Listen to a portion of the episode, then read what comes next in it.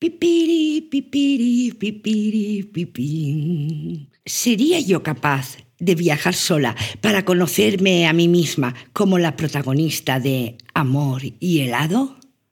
Respuesta, no. Y dice la verdad.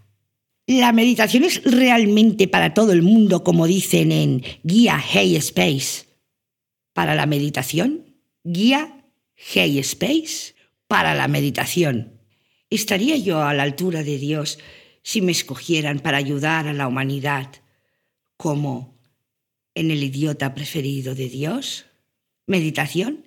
¿Es dejar la mente en blanco? Yo siempre la tengo en blanco. Vivo meditando. No os perdáis el programa de hoy. Bueno, eh, es increíble y esto os lo juro que yo me haya tenido que hacer toda esta parafernalia, como es un podcast, para conocer a gente que yo quería conocer y no, no tenía otra manera de conocer. Y esto os lo juro que es verdad. Todos los invitados que vienen los quiero igual, ¿eh?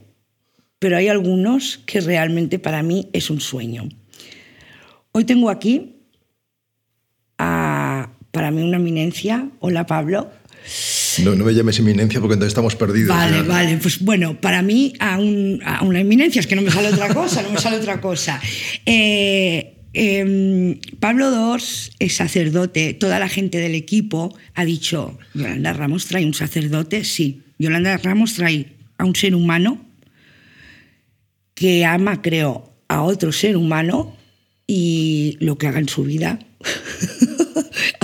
pues aparte que me parece que hay sacerdotes que están bien, pero me parece que es el sacerdote que está bien. Eh, bueno, preséntate tú un poco también. Eh, ¿Por qué te he traído? ¿Por qué crees que estás aquí en mi casa?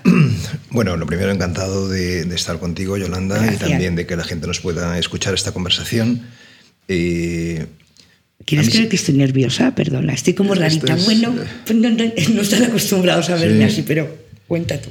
No, eh, bueno, yo en realidad mm, mm, desde muy joven he tenido dos grandes vocaciones, que es la vocación por una parte eh, eh, religiosa, ¿no? sacerdotal, que tú apuntabas, y por otra parte la, vocación artística, literaria, que realmente, que realmente surgió primero cronológicamente, porque yo quise ser escritor desde los 13, 14 años, y en cambio la idea de, consagrarme a Dios solamente se me ocurrió con 19, 20. ¿no? Exactamente, disculparme porque es un gran autor. Pero bueno, eh, eh, realmente mm, eh, esta historia de las dos vocaciones ha sido la historia de mi vida, porque son, dioses que piden toda la carne en el asador, ¿no? es decir, entre son vocaciones muy, muy exigentes. Y realmente cuando me dices preséntate, pues lo que se me ocurre decir en este momento es que por primera vez en mi vida, este año, descubro que todo eso por lo que yo he estado peleando durante 58 años, que es lo que tengo, eh, que es ser sacerdote y ser escritor, entrar en ese arquetipo de la literatura, en ese arquetipo de, del mundo religioso, eh, mm, espero no asustar, pero ya no me importa. Es decir, que, que yo creo que no te ha importado nunca. ¿eh? No, no, sí que me ha importado. Sí que me ha importado. Yo, yo, yo, quería ser escritor, me parecía que, que ese era el, el, el, el, cajón ¿no? en el que yo entraba o quería ser sacerdote y, lo quiero seguir siendo, es ambas cosas, pero, pero entiendo, entiendo que lo esencial no es eso, sino cómo, cómo vivimos lo que determinamos vivir. ¿no? Y, bueno, esas, esas, plantillas me han servido para desarrollar, eh, en fin, eh, eh, lo que yo soy y eso es lo interesante, ¿no? Es decir, que, que pero seguramente podría haberlo sido de, de, de, otras maneras, ¿no? ¿Y por qué me has traído aquí? Pues supongo, porque, porque creo que es por lo que de alguna manera me he hecho más popular, que es por el tema del silencio, en concreto de la biografía del silencio. Y es que hace unos 10 años aproximadamente yo publiqué un libro muy pequeñito, muy, muy modesto, que para sorpresa de todos, mm, sorpresa mía el primero, pues ha, tenido un éxito colosal, estamos hablando de más de 300.000 ejemplares, y, un hito en la historia del ensayo español, ¿no? donde yo simplemente cuento mi, mi experiencia de lo que es mi práctica espiritual fundamental, que es sentarse en silencio y inquietud todas las mañanas una hora y por las tardes un rato más, media horita o así. ¿no? Entonces yo lo que hago en ese libro es contar mi experiencia y por lo visto pues será que el mundo está muy necesitado de silencio, pero hasta ha supuesto una gran conmoción. Exactamente. Todo lo moderno que vemos que, que se está llevando ahora, muchos se está descubriendo, como es la meditación. O sea, el silencio de la mente, no tener la mente en blanco, que estoy hace muchos años que yo digo es imposible, es como tener un riñón que no funcione, es imposible. Entonces yo lo descubrí, te descubrí, Pablo, un día donde mi, mi cabeza eh, era un mono loco, o sea, no paraba de pensar. Y al ver la palabra silencio, me fui a comprar el libro.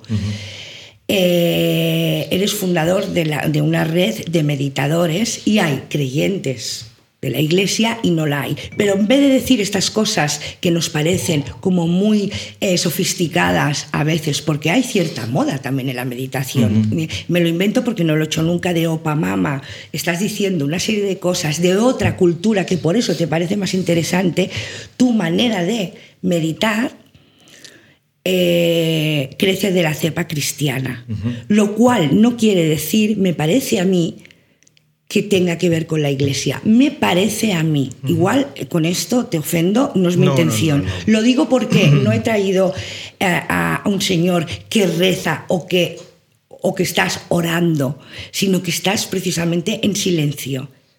Y eso me pareció maravilloso, que yo que me he criado en el cristianismo, como todos nos guste o no, porque nadie se ha, se ha, criado en el budismo ni en el, quiero decir, nos hemos, que pudiéramos, me parece una manera de meditar que te acercas mucho más. Pero vamos a ver, eh, por partes, ¿no? La, lo primero que comentabas de, la mente en blanco, efectivamente es un mito que, hay que erradicar, porque el oficio de la mente es pensar, y por tanto mm, no se trata de dejar la mente en blanco, o dicho más técnicamente, no se trata del dominio absoluto de, tus pensamientos, sino de la aceptación de lo que tu mente es, que es distinto. ¿no? En la medida en que tú aceptas que tu mente, pues su oficio es pensar, en esa medida te va molestando menos. ¿no? O sea, no es el control absoluto de la mente, sino la absoluta aceptación de lo que la mente es.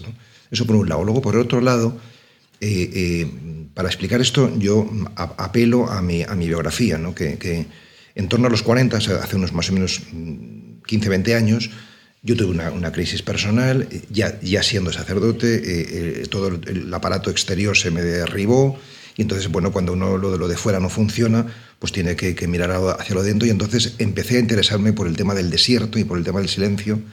Y, mm. empecé a leer libros de meditación zen. Sí, lo sé. Y, no solamente leer, sino a practicar primero por mi cuenta y luego buscar maestros zen. Y estuve durante siete años con tres maestros diferentes eh, eh, entrando en esta, en, esta, en esta práctica del silenciamiento. ¿no? Y, cuál fue mi sorpresa cuando el, propio Zen me devuelve a mi tradición de, contemplativa cristiana, diciéndome, dentro del cristianismo también existe esta tradición. Es verdad que es una tradición minoritaria, eh, más bien marginal, incluso subliminal. Entonces, yo, ahora lo que practico es lo que, eh, rigurosamente hablando, se podría llamar el esicasmo. El esicasmo era un movimiento, esiquía es una palabra eh, griega que significa búsqueda de la paz por medio de la quietud es, muy afín al zen. Hasta el punto, es muy afín al zen, hasta el punto que dicen que el esicasmo es el injerto del zen en la tradición cristiana. Por lo visto, en los siglos 7, 8 hubo algún contacto entre monjes zen y monjes cristianos y entonces, bueno, pues, pues hubo ese intercambio de, de, Entonces lo que yo hago es algo que no me invento yo, sino que está en la tradición cristiana. Es verdad que de una manera muy minoritaria, como te acabo de, de comentar, pero lo que propongo es en definitiva que no es necesario, aunque para muchos, para mí también lo ha sido, emigrar espiritualmente a otro sitio, a Oriente, al yoga, al zen, porque en esta tradición occidental también hay estos instrumentos para hacer la aventura interior. ¿no? es que además, perdona, eh, Pablo, nos estamos fijando en una manera de hacer de una sociedad que no se parece nada a la nuestra y donde además hay muchas injusticias. Sí, es como un choque. El, asunto de otras tradiciones. Porque felices, que supone, felices no son supone un salto cultural muy grande, ese es el problema, ¿no? O sea, que, por supuesto que es interesante conocer. Eh, eh, yo siempre digo, cuanto más amé mi propio país, fue cuando viví en Estados Unidos. Sí, no, eso pasa siempre. No, porque Estados Unidos no fuera un gran país, sino porque echaba de menos lo propio. ¿no? Entonces, Totalmente. Fue conocer también otras tradiciones religiosas, porque yo siempre he tenido, desde muy jovencito, desde los 20 años, he tenido mucho interés por, el diálogo interreligioso, el silencio interreligioso, el encuentro de las tradiciones. ¿no? Fue conocer otros para, para valorar y apreciar más lo propio, como suele suceder.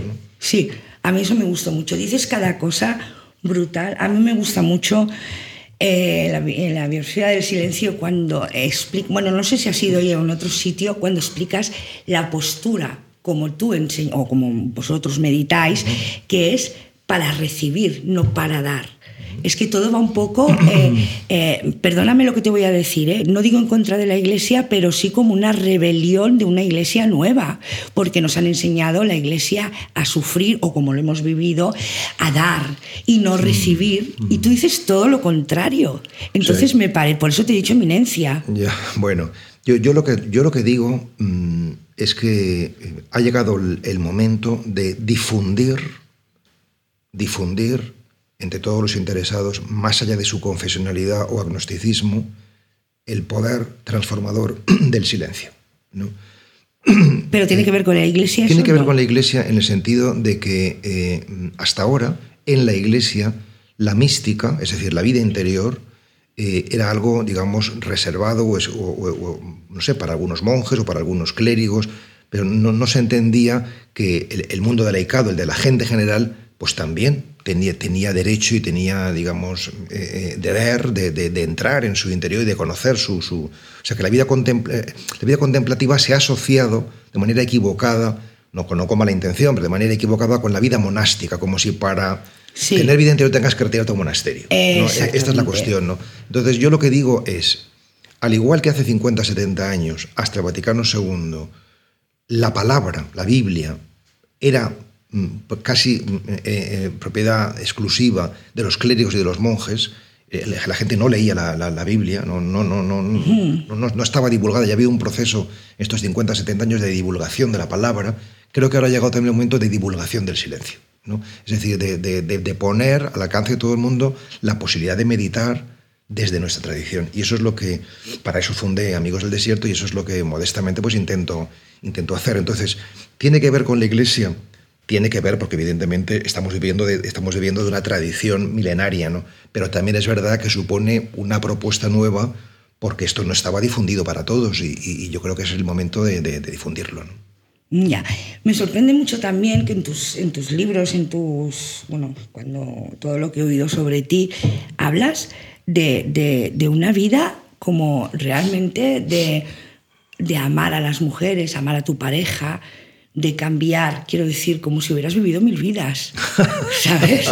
bueno, lo oficio del escritor... Con una copa de vino, escribiendo, no sé qué, y yo digo, es que es un bohemio, me imagino a un tío con el pelo largo y una bufanda, ¿sabes? bueno, yo me tuve el pelo muy largo y una bufanda cuando era Pero joven, entiéndeme, claro que, que, no, es como de una persona muy vivida en todos los aspectos de la vida, que digo, igual estuvo un tiempo fuera de la iglesia, no por nada, sino porque la iglesia, porque hablas del amor, amor a, amor a las... Bueno, pues esto, pues como si yo estuviera hablando, ¿no? de mi ex, de mi tal, y eso es lo que te hace tan cercano. Bueno, yo, mm, porque tienes empatía o porque, o, porque realmente eres la voz de Dios. ¿Sabes? Pero tengo razón. Me, conformaría con ser la voz de mí mismo, ¿no? Es decir, eso está bien, poder, pero poder ser. Digo la voz de Dios en el sentido eh, de amar los que los que están, amar también a los que estamos fuera de lo que es la iglesia, quizá porque no nos la han presentado de una manera atractiva. Pero eh, eh, eh, me sorprende, la verdad, esa mezcla. O sea, yo no me veo a ningún sacerdote. Es que lo que explicas de tu vida cotidiana. pero hay, muchos sacerdotes, o sea, yo seré singular seguramente porque todos somos singulares, pero, pero en fin, yo creo que sí que hay sacerdotes en fin, que, que, no son tipos raros, ¿no? no, no es por tipos raros. Necesariamente, ¿no? sí, pero es como decir, una actriz, ah, por ejemplo, ¿no? Mi profesión, una actriz, no sé. Sí, yo creo que influye Yolanda dos cosas. Una primera cosa es que no, que, que no es muy buena, aunque es comprensible, es que el arquetipo del sacerdote, es decir, que la gente piensa que es sacerdote, es un arquetipo muy poderoso. Sí, exactamente. O sea, y que sea muy poderoso hace, como he dicho en algunas ocasiones, que para los sacerdotes sea muy difícil, más que para otros colectivos, ser nosotros mismos. ¿Por qué? Porque la gente pide de ti algo. Entonces, si no lo das, pues es que eh, eh, se quedan completamente desconcertados. Entonces, el rol, la función sacerdotal es brutal. es como un, marco que, te obliga a ser de determinada manera. Entonces, mm, mm, conseguir tu singularidad, tu, tu personalidad. Pero yo siempre digo también, la principal obligación moral o espiritual es ser nosotros mismos. ¿Ves? es ser nosotros mismos. ¿no? Es decir, tú, dicho, religiosa, Aquí es donde empieza dicho, religiosamente, dicho, dicho religiosamente, tú eres la palabra que Dios te da. Escúchala y despliégala. Es decir, tu, tu obligación es, es- es ser tú mismo, tú eres un regalo. ¿no? O sea, pues conócete y, y- y- compártete a- con, con los demás. ¿no? O sea, eso por un lado. Y luego, por otro lado, claro, es que a lo mejor tenemos una idea de, ya no, ya no solamente del sacerdocio, sino de, de, no sé, de, de- de la iglesia o de la religión o de Dios como algo separado del mundo, cuando realmente no debía ser así. O sea, es decir, eh, el modelo de, un cristiano es Jesús. Y Jesús no era un hombre raro. O era un hombre que iba a fiestas, que, tenía eh, amigos y amigas, que le gustaba, le, le acusaban de comilón y de bebedor, no te digo más. ¿No? Es Ay, decir, que, encanta que Jesús, no, de era, no, era, no, era un, no, era, no era un sacerdote, no era un monje, era, era un laico, era un hombre bastante alternativo, tuvo problemas con, con, con el, estab- con el establishment político y social. Es decir, que... que- que Era oja- un hombre alternativo. Es que nadie nunca nos ha hablado de Jesús así. Sí, o sea, yo creo que, que en la medida en que los hombres y mujeres religiosos, eh, cristianos de esta tradición, de esta estela, nos pareciéramos a él, todo iría mucho mejor. Qué fuerte. bueno, me gusta mucho también, es que estaría mucho, mucho rato. Me gustó mucho, mucho, mucho cuando yo estaba en mi jardín en Cádiz. Bueno, mi jardín, no me quiero hacer la chula, ¿eh? Es jardín porque hay césped, quiero decir, un jardín pequeño. Estaba allí y dijiste una cosa tan bonita, la tengo aquí apuntada, de empiezas a vivir cuando dejas de soñar, ¿vale?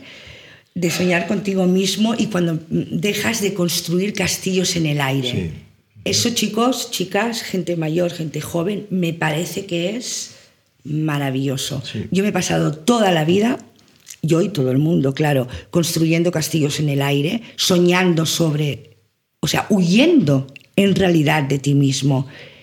Eso es para mí, Sí. mm, quiero que lo cuentes, porque me parece que puede ayudar a Yo, mucha yo- gente. yo lo diría con una frase bomba, que sería esta. Nada hay tan peligroso como un ideal. Esto es una frase bomba, ¿no? que son estas, estas sentencias que de alguna manera mm, mm, nos hacen, eh, nos cuestionan por dentro, porque evidentemente todos hemos vivido y seguramente todavía vivimos con algunos ideales, ¿no? O sea, es decir, que eh, en realidad no es que, no es que lo peligroso sea el ideal, sino el idealismo. ¿no? O sea, vivir Sí. digamos, solamente para, para, para, lo- para los sueños quiméricos. O sea, claro que un horizonte al que tender es bueno siempre y cuando tú pongas pasos concretos para, para encaminarte hacia él. O sea, Exactamente. yo, yo- yo suelo decir que, que un camino, o sea, que estamos bien cuando estamos en un camino y estamos mal cuando no tenemos un camino. Yo- un camino es un horizonte al que tender y tierra que pisar. Entonces, si tú tienes un horizonte, pero sabes cuál es el siguiente paso, pues eso te realiza. O sea, este es el kilómetro 1, el kilómetro 25 o en el 223. Sí. O sea, porque, porque tienes suelo bajo tus pies y sabes a dónde vas. Pero si no sabes a dónde vas, estás desnortado. Estás concentrado. Y si estás y no tienes, no, no- no sabes dónde pisar porque, porque todo te parece inestable, entonces te sientes mal, ¿no? Entonces, eh, eh, yo creo que, que, mm, las, grandes tradiciones lo que ofrecen es esto, ¿no? O sea, no solamente un ideal o un horizonte, sino también una pedagogía concreta. O sea, y- y, no sé, tú, tú, tú puedes desear ser escritor, por ejemplo, ¿no? Como deseaba yo cuando Eso era, me gusta mucho de cuando, joven, cuando era, cuando era jovencito, ¿no? O sea, pero claro, pero yo... mm, No yo- escribías, como no, no escribía, y entonces era una cosa que... Perdona que lo cuente bien, sí. una- un pasaje muy divertido porque yo me sentí muy es, soy escritor, soy escritor, porque realmente lo eres, pero no escribes. Sí, sí, sí. Eso es me, me- me recordó mucho a mí de joven. Y eres escritor, Claro. Sí. pero no pasas a la acción. Claro, claro, te quedas ahí Sigue, con- sigue tú. Eh, Es uno de los pocos oficios, creo, el de escribir, el escribir que puedes decir que lo eres, aunque no lo practiques. Bueno, y actriz también, ¿eh? Sí. yo sé que sí. Yo me he encontrado casos. Sí. No, y, y yo, ah, vamos, en torno a los 30, eh, eh, tomé la determinación de, de- de escribir todos los días y, y lo he mantenido. Es decir... Eres es- disciplinado, soy muy ¿eh? disciplinado, ¿no? O sea, Mierda. sigo la disciplina. No. Eh, es decir, que la vocación, la voz interior, ser escritor, tiene que traducirse en un oficio, en una práctica, en una cosa. Igual que, que ahora mi- mis oficios fundamentales son escribir y meditar, o sea, la palabra y el silencio. Para mí están en, en- en estrecha correlación, ¿no? hasta, hasta el punto que, que yo ahora digo que, que escribir es un ejercicio espiritual, realmente. ¿No? y, que, y que cuantas más palabras tienes, más necesidad tienes también de vaciar. ¿no? O sea, Mm. que, que lo interesante de, de- de escribir es que, que- logres transmitir algo muy genuino, muy auténtico, que hagas ese viaje, o sea, que, que- que logres, logres mm, ofrecer algo propio, algo propio. Y eso no lo vas a hacer sin, sin, sin hacer ese viaje ¿no? hacia, hacia ti mismo. ¿no? Eh, yo por eso digo, mm, yo, a mí me, mm, me gustaría ser recordado eh, eh, como un escritor de la luz, ¿no? es decir, una persona que ha intentado ofrecer no, no, no para hacer el bien ni, ni, ni- ni ninguna pretensión de este tipo, sino para hacer justicia a la realidad. ¿no? La realidad es que somos más hermosos que feos, somos más buenos que malos, somos más nobles que, que perniciosos. ¿no? ¿Tú crees? Y yo estoy seguro. Estoy Luego seguro. hay enfermedades en, en esta sala estamos, de- estamos 8 o 10 personas. Estoy seguro que salvo uno o dos, que a lo mejor son regulares, otros 6 o 7 son buenas personas. Bueno, pues es decir, que, que la mayoría no, pero en cualquier grupo humano la mayoría es buena gente. Entonces, eh, eh, si esto sucede así eh, en, en este grupo humano o en cualquiera que pongamos como ejemplo, ¿cómo no va a suceder así en la humanidad? no? O sea, yo creo que el problema no es que no haya más bien que mal, que lo hay, o más luz que oscuridad, sino que no la vemos. Mm. Entonces, meditar o tener una vida interior es justamente para limpiar la mirada y ver la luz, ¿no? ver lo luminoso. ¿Qué pasa cuando meditamos? ¿Qué pasa? Porque yo, eh, primeramente, cuando empiezo a respirar, me pongo muy nerviosa. Me pongo muy nerviosa. Ya no cuando empiezo a... ¿Qué pasa cuando meditamos? A lo mejor no pasa nada. Sí, no, no, pasan muchas cosas. Pasan muchas ¿Pero qué cosas. pasa? O sea, ¿qué, qué... Pues las, las puedo resumir en, en- muy brevemente en cuatro. Lo primero que pasa es que te sientes inquieto corporalmente. Cuando te quedas quieto, es lo que me pasa? descubres que estás inquieto. ¿no? ¿Por qué? Porque, porque la quietud no, no estamos educados a ella, estamos educados a, a- a movernos permanentemente y la quietud tiene que educarse. La quietud es el silencio del cuerpo. Mm. Es decir, que si tú quieres acceder al silencio de la mente y mucho más al silencio de- del- del alma o del espíritu, antes tienes que trabajar el cuerpo. El cuerpo, el cuerpo es la puerta. Entonces, primero te encuentras con la inquietud corporal. Eso hay que transitarlo. O sea, hay que irlo dominando poco a poco. ¿no? O sea, te das cuenta de que casi todos los picores, casi todas las molestias, son fantasmas. Es decir, en la medida en que no les prestas atención, desaparecen. Sí. Entonces, primero eso. Segundo, te encuentras la distracción mental. O sea, no solamente es que el cuerpo esté inquieto, sino que, que la mente es una mente mono, como se dice en el budismo, una eh, jaula de grillos. mono loco, sí, sí, sí, Sí, sí, un parloteo interior, ¿no? Y que, y que eh, y, bueno, pues mirar eso pues es espantoso, porque evidentemente nos damos cuenta de, de- de que nuestro principal déficit como personas es la, mm, la dificultad de estar atentos, de la atención, porque estamos muy dispersos, ¿no? Y, y la atención es lo mismo que amor. Es decir, que solamente amamos a lo que estamos atentos. Estamos atentos a lo que amamos. Por tanto, si no nos educamos en la atención, y eso es la meditación, no, no podremos amar. Es así, es así de, de dramático y así de, de- de claro. ¿no? Entonces, esa distracción es lo que hay que trabajar. ¿no? Eso Yo es lo estoy de segundo acuerdo con eso que te también. encuentras. Luego, lo tercero que te encuentras, por no extenderme tanto, es que eh, eh, si transitas tu cuerpo y tu mente, te vas a encontrar que empiezan a emerger lo que llamamos las sombras. Es decir, y por eso la meditación es dura, ¿no? Te vas, a, te vas a encontrar con todo lo que has vivido, que no has digerido bien, que no está bien reconciliado, eso te va a aparecer de distintas maneras. ¿no? Es decir, que te- no, no te aparece para fastidiarte, te aparece para que lo cures, para que lo sanes. Para que lo sueltes de la mochila. ¿no? O sea, por eso es difícil acceder al núcleo de luz, porque hay que atravesar todo ese territorio sombrío. ¿no? O sea, y luego, por último, cuarto y último lugar, aparece la luz. ¿no? O sea, ¿qué significa que aparezca la luz? Pues significa que... Que es como cuando eres pequeño y hueles a hierba y hueles a hierba y ya está. pues y es- llueve. Es una cosa preciosa, sí, tal cual. O sea, Es decir, que, que, mm, tienes más paz, tienes más claridad, tienes más alegría y, Sí. y- y tienes más sentido de vivir. ¿no? Eh, es decir, lo que se ilumina es la realidad. ¿no? Te da más ilusión todo. O sea, fregar Sí. los platos como es una... ta- En serio, ¿eh? sí, Lo digo. Sí, sí. Sí, o sea, de- descubres que, que todo, hasta lo más pequeño, es importante. O sea, decir, que, que- que en todo te estás jugando el sentido de la vida. O sea, decir, en, en- en cómo colocas en un vaso, en la palabra que dices a una persona, en la mirada que tienes con tu vecino, en todo, todo, todo es una ocasión, yo lo creo, ¿eh? todo es una ocasión de vuelo o de caída.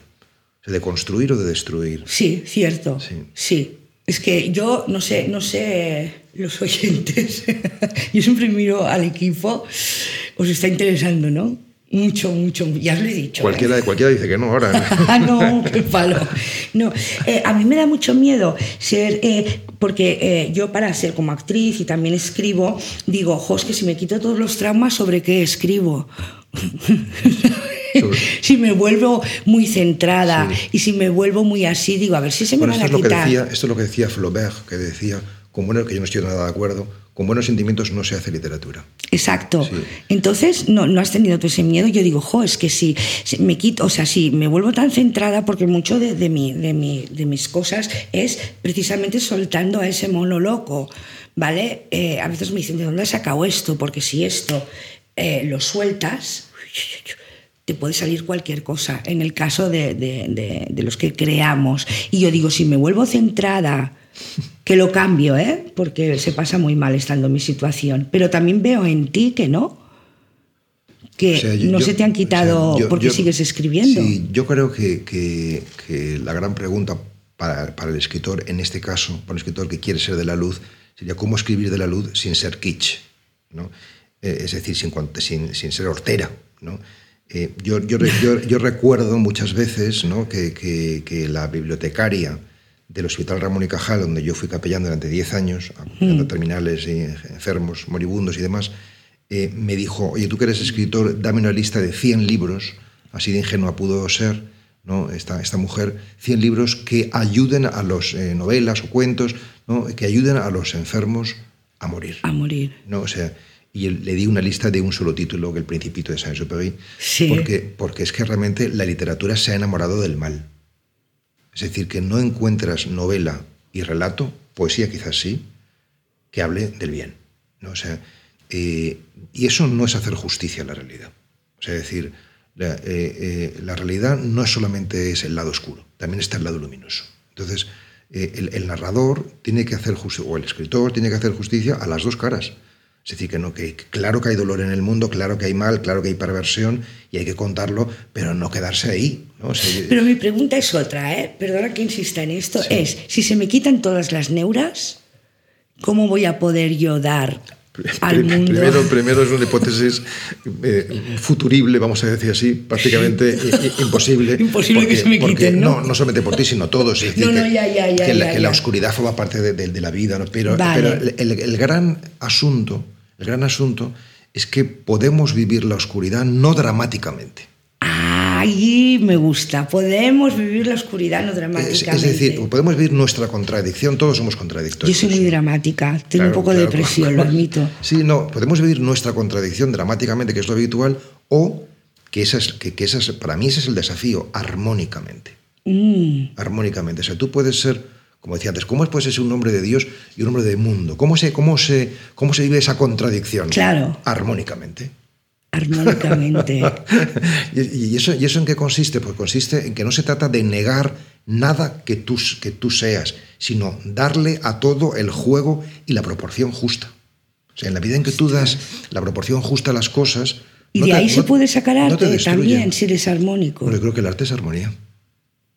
El arte es armonía, es decir, que, que- armonía qué, significa? Significa, mm, significa que algo es un, organismo, es un conjunto, pero es, es poliédrico, está estructurado, es, eh, tiene, tiene, tiene, tiene composición, ¿no? O decir, eh, eh, yo, yo creo que lo que alimenta el alma, lo que alimenta el alma, y cuando para una creación artística lo que busca no es amueblar la cabeza, sino alimentar el alma, es la simplicidad.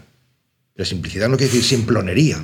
Simplicidad quiere decir Sí. algo, algo que va a lo, a lo esencial, pero que tiene también su, su- su riqueza. ¿no? O sea, yo creo que, que en el arte, en la, en el- en la danza, en el teatro, en la- lo, lo que buscamos, lo que buscamos es el alma, y el alma necesita eso. O sea, lo otro es. Lo otro es un mito, lo otro es un mito, o sea, Es un- que es un mito es romántico, ¿no? es verdad. O sea, es decir, lo, lo que hemos sufrido los escritores Es por, eh, eh, en vano, por ejemplo, os aconsejo leer la novela eh, Juventud de, de, de, de Coetzee, el famoso Sí. premio Nobel sudafricano, Sí. ¿no? donde habla, o, o leer mi novela Contra la Juventud, que la escribí, por cierto, antes que la, que la Sí, suya sí, Juventud. sí, lo ¿no? sé, lo sé, lo sé, y pues, la tengo pendiente. Y, y- y- y uno se da cuenta de la cantidad de tonterías por las que uno sufre pensando que tiene que vivir para poder ser artista, que tiene que hacer, no sé, que tiene que explorar los abismos de la oscuridad y de la tiniebla. y entonces se mete eh, de manera incauta en, en- en problemas absurdos, ¿no? O sea, es decir, Es como recortar las malas hierbas de la mente un poco y eso hablo con... en Biografía de De, de que como, nos, como no vivimos de verdad, nos parece que la vida es insulsa, pues necesitamos llenarla de, de- de- de ruido, ¿no? O sea, que nos parece que la vida son las olas, pero la vida no son las olas, la vida es los maravillosos peces multicolores que están en- en- debajo. Entonces nos quedamos en las olas y nos perdemos los peces, ¿no? Pues yo siempre acabo con ganas de llorar en este programa, porque me parece que, que, que iba a ir el día 6 al psiquiatra. Bueno, llorar, llorar yo, yo también soy bastante eh, llorón. Llorón. Eh, y además me enorgullezco de ello porque creo que, que necesitamos drenar, es decir, sacar fuera en forma de risa, en forma de llanto, eh, nuestras emociones, ¿no? O sea, y que solamente si se hace el itinerario emocional, es decir, si sacamos fuera lo que tenemos, podemos empezar el itinerario espiritual.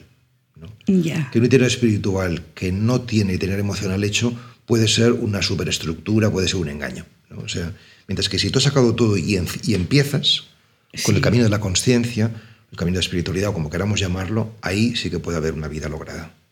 Ya. Eh, hablas mucho también, Pablo, de la acción, que eso me encanta. Si no eres feliz con tu marido, cambia de vida. Claro, es que, es que, es que este señor, con todo mi respeto, sacerdote, dice eso, entonces es cuando me llega. Bueno, no exactamente ese caso, o sí, pero eh, eh, cuando no estás feliz con tu marido, con tu mujer, eh, cambia, acción. Eso es maravilloso porque es la realidad. Pero habría que ver cómo, cómo digo yo eso, ¿no? No, bueno, claro. Se está muriendo de Porque miedo. si no, esto puede ser una bomba. No, no, no, no, no, entiéndeme, que, que cuando no eres feliz en esta vida, si lo dices bien y Sí. desde un punto de vista muy, no es, no es cambia y vete con el vecino, ¿eh? Sí. No, no, quizá yo lo he dicho mal porque yo lo tomé así también, ¿no? Pero cuando no, es, no das a entender que, la, que, que no nos quedemos quietos en la podridumbre Sí. de nuestra vida, O ¿no? sea, yo, yo lo que, por lo que abogo Es por la al- acción. Es por algo que, que no hacen casi nadie, francamente, y es que antes de pensar y de actuar y de, ac- y de la acción, que está muy bien, pensar y actuar está muy bien, pero antes hay que mirar, hay que contemplar.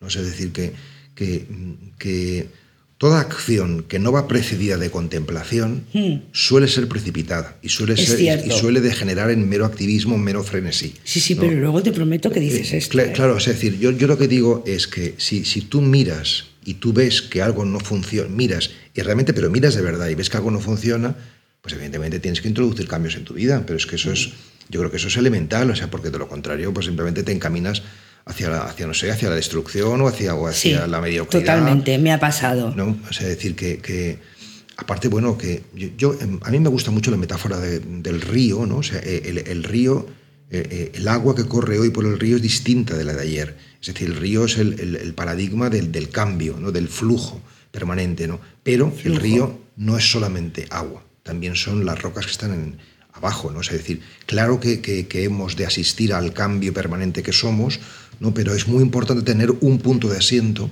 Sí. ¿no? O sea, que ese es el yo profundo, que para eso nos sentamos a meditar, desde el que mirar todo eso que pasa, ¿no? Como señores, no como siervos que, que de alguna manera, o víctimas de, de los vientos que soplan por un lado o por otro, ¿no? O sea, que, que las dos cosas, que hablamos antes eh, fuera del micrófono de, de este asunto, Sí. las dos cosas son importantes, que son la búsqueda, La búsqueda. pero también la fidelidad. O sea, fidelidad a lo que has encontrado.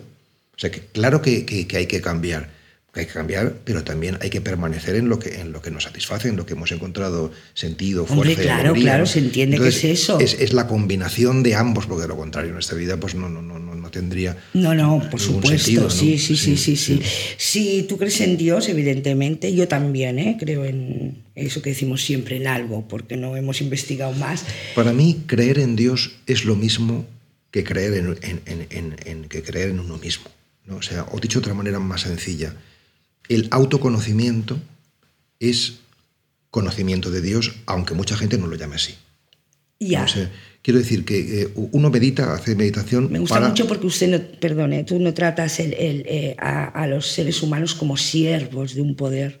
No, claro que no, claro que no. no, o sea, Es que se ha o sea, tratado de- mucho hablar así, de, hablar de. Dios es peligroso porque, no sé, porque mucha gente funciona con, con- con la idea mítica, ¿no? De, de- de- de un Dios pues, con su barba y un juez o, o un padre, si quieres, pero con visiones antropomórficas, ¿no? O sea, decir, si tú tienes problemas con, con la palabra Dios, di la palabra espíritu o di la palabra ser, ¿no? Y, y seguramente eh, eh, empezaremos a entendernos, ¿no? O sea, creer en Dios es tanto como creer que el universo no te es adverso, ni siquiera es neutro, sino que te es propenso.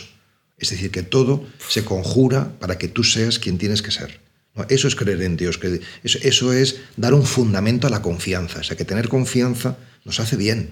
¿no? O sea, y, y- y creer en Dios ayuda a vivir así, confiadamente. ¿no? Eso es muy chulo. Es muy heavy, pero bueno, eh, sí, en, do- en dos minutos... Os lo he dicho, era una eminencia, aunque él diga que no.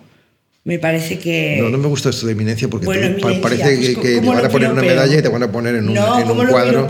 No, no, y, no. y lo que uno Pues- quiere es estar vivo. Pues es un chaval muy majo. Eso ya está mejor. Aunque chaval y tal, pero bueno, está bien. Me gusta porque creo que quieres al ser humano y que investigas sobre él a la vez, eh, porque repartes también, tú no solo te buscas para ti, sino que lo que encuentras lo, lo distribuyes, ¿no? Como un misionero que da comida, ¿no? Pues tú eres un poco eso. Bueno, obviamente cuando tenía 29 años fui a la misión, a la misión literal, hombre, fui a América Latina, a Honduras, ¿no? Y yo siempre he querido, eh, eh, digamos, compartir ¿no? Eh, eh, la vida, ¿no? compartir con los demás, pero no, no tanto por un movimiento altruista, ¿no? de que yo sea particularmente generoso, ¿no? que ojalá lo fuera, pero no, no sé si es el caso, sino por, por sobreabundancia. ¿no? O sea, la vida es tan generosa contigo que, que- que es que no compartir, mm, o sea, queda todo para ti, eh, eh, eh, eh, es ridículo. Es, que Una cosa, nos pasamos del ¿no? tiempo, pero creo que esto es muy importante, porque aquí aparece una pregunta, es generosa con nosotros, Pablo, contigo y conmigo quizá, pero ¿y con la gente que lo está pasando muy mal? Muy, muy mal. Ahora tenemos un caso reciente, es más cercano, la gente dice, bueno, y las guerras de no sé dónde, vale, pero en Ucrania, cosas tan terroríficas, ¿qué le decimos a la vida? ¿Qué le decimos a nuestro ser? ¿Qué, qué, qué- cómo meditas? Mira, yo- Si de repente te violan, de repente, y no lo digo para probarte a ti, Sí, ¿eh? no, no, no. digo para sí, hombre, no, lo digo porque es una pregunta que aparece en mí y que no me, me deja, Claro, me, me no, no, inmoviliza. claro que sí. No, yo, a mí cuando, cuando yo digo que la vida es hermosa, a pesar de todo el horror que, existe en ella, no quiero decir que la vida sea happy. ¿no? Y pon- me hago cargo, en la medida de mis posibilidades, de que realmente hay muchísimo sufrimiento. Entonces, Lo sé, pero ellos no, también pueden sí, ver la luz en estos momentos. Yo creo que en estos momentos, seguramente cuando uno está en medio de, de- de la oscuridad. o ¿Se de puede una- o acudir a ese universo del que tú hablas? tiene, tiene, men- tiene, lo tiene más difícil, evidentemente, pero también lo tiene más fácil, en, en- en un sentido, ¿no? Y es que, que cuando se abre el día es cuando la noche es más oscura. Es decir, que, que tantas veces los que realmente se abren a, a- a- a lo luminoso son aquellos que lo, pas- lo están pasando peor, ¿no? De hecho, bueno, antes te decía, fue en mi crisis Sí. cuando yo empecé a abrirme a... Totalmente. a- a- es decir, que, que, que el tema de la luz y la oscuridad están profundamente imbricados, eso por una parte, ¿no? Y por la otra yo te pongo un ejemplo, ¿no? O sea, cuando yo mm, mm, estaba de, de capellán en un hospital, entraba en una habitación donde se estaba muriendo alguien, eh, más de una vez, de dos y de tres y de diez, me decían, padre, dígale algo. Pero ¿cómo lo vas a decir algo? Es decir, cualquier cosa que le digas, si acabas de aterrizar en esa habitación, es un lugar común. Eh, eh, va a ser un aerolito que va a caer, no va a tener ningún sentido. Es decir, que antes de hablar, antes de hablar y de actuar, tienes que recibir. O sea, entonces, la- eh, ante el dolor, ante el problema del mal en el mundo, ante la gente que lo pasa mal, una presencia silenciosa y afectuosa. ¿no? Es decir, el trabajo no tienes que hacerlo fuera, no tienes que dar, sino primero tienes que hacerlo dentro, gestar y luego a lo mejor pues puedes decir una palabra o a lo mejor no, ¿no? y que será una palabra que habrá sido gestada en ti, que, que, que, que- que obedece a, a- a una experiencia real, no a algo estereoti- estereotipado. ¿no? Exactamente. Ese es el problema. Entonces, bueno, pues O sea, a, a la gente que lo pasa mal no hay que decirle nada. Lo que hay que hacer es, Es apoyarles, apoyarles, o sea, e- estar con ellos, brindarles afecto. ¿no? E- Eso es lo que se pide, pide el dolor. Todo el dolor lo que le pide digas amor. está por debajo de lo que está pasando. Claro, claro. Ay, pues ya no, ya, mira, mira. Me gusta porque es gente joven la del equipo y, y me gusta tanto que llegues a los jóvenes. Bueno, Hasta que hemos llegado, estoy muy contenta de haberte conocido, lo he conseguido, ¿ves? También Bueno, los, eres- los pequeños ideales. También me he tenido que montar todo esto sí, para no, conocerte. no, bueno, pues nada, para mí ha sido un gusto, me parece una persona Ay, maravillosa. te puedo dar la mano. Claro ¿eh? gracias, gracias, gracias de verdad. Creo que, mm, que eres muy grande. Y, o, o no, pero que está muy bien que estés aquí entre nosotros. Con lo que quiero ser es real. Me conformo con ser Es que real. eres muy real. Es que eres muy real. Mm, Muchas gracias. No sé qué más decirte porque estoy emocionada. Pues un beso. Ay, sí, por favor. Gracias. Sí, terminamos. Un Gracias, abrazo. gracias. Eres mejor de lo que. Todavía mejor. Todavía mejor. Biografía del silencio, chicos, eh, todos. Todos, los modernos, los que no sois modernos, los que pasáis de la iglesia, los que no pasáis, y otros libros que tiene. Lo que pasa que todavía no me los he leído porque tampoco soy gran lectora, porque me- me- se me va mucho la bola cuando estoy leyendo. Pero de verdad, mm, chicos y chicas trans, y gente que este hombre quiere al ser humano y tiene un libro que da luz a todo el mundo. Si no, yo no lo metería en mi habitación. Muchas gracias. Gracias, Pablo, gracias. de verdad. Muchas gracias.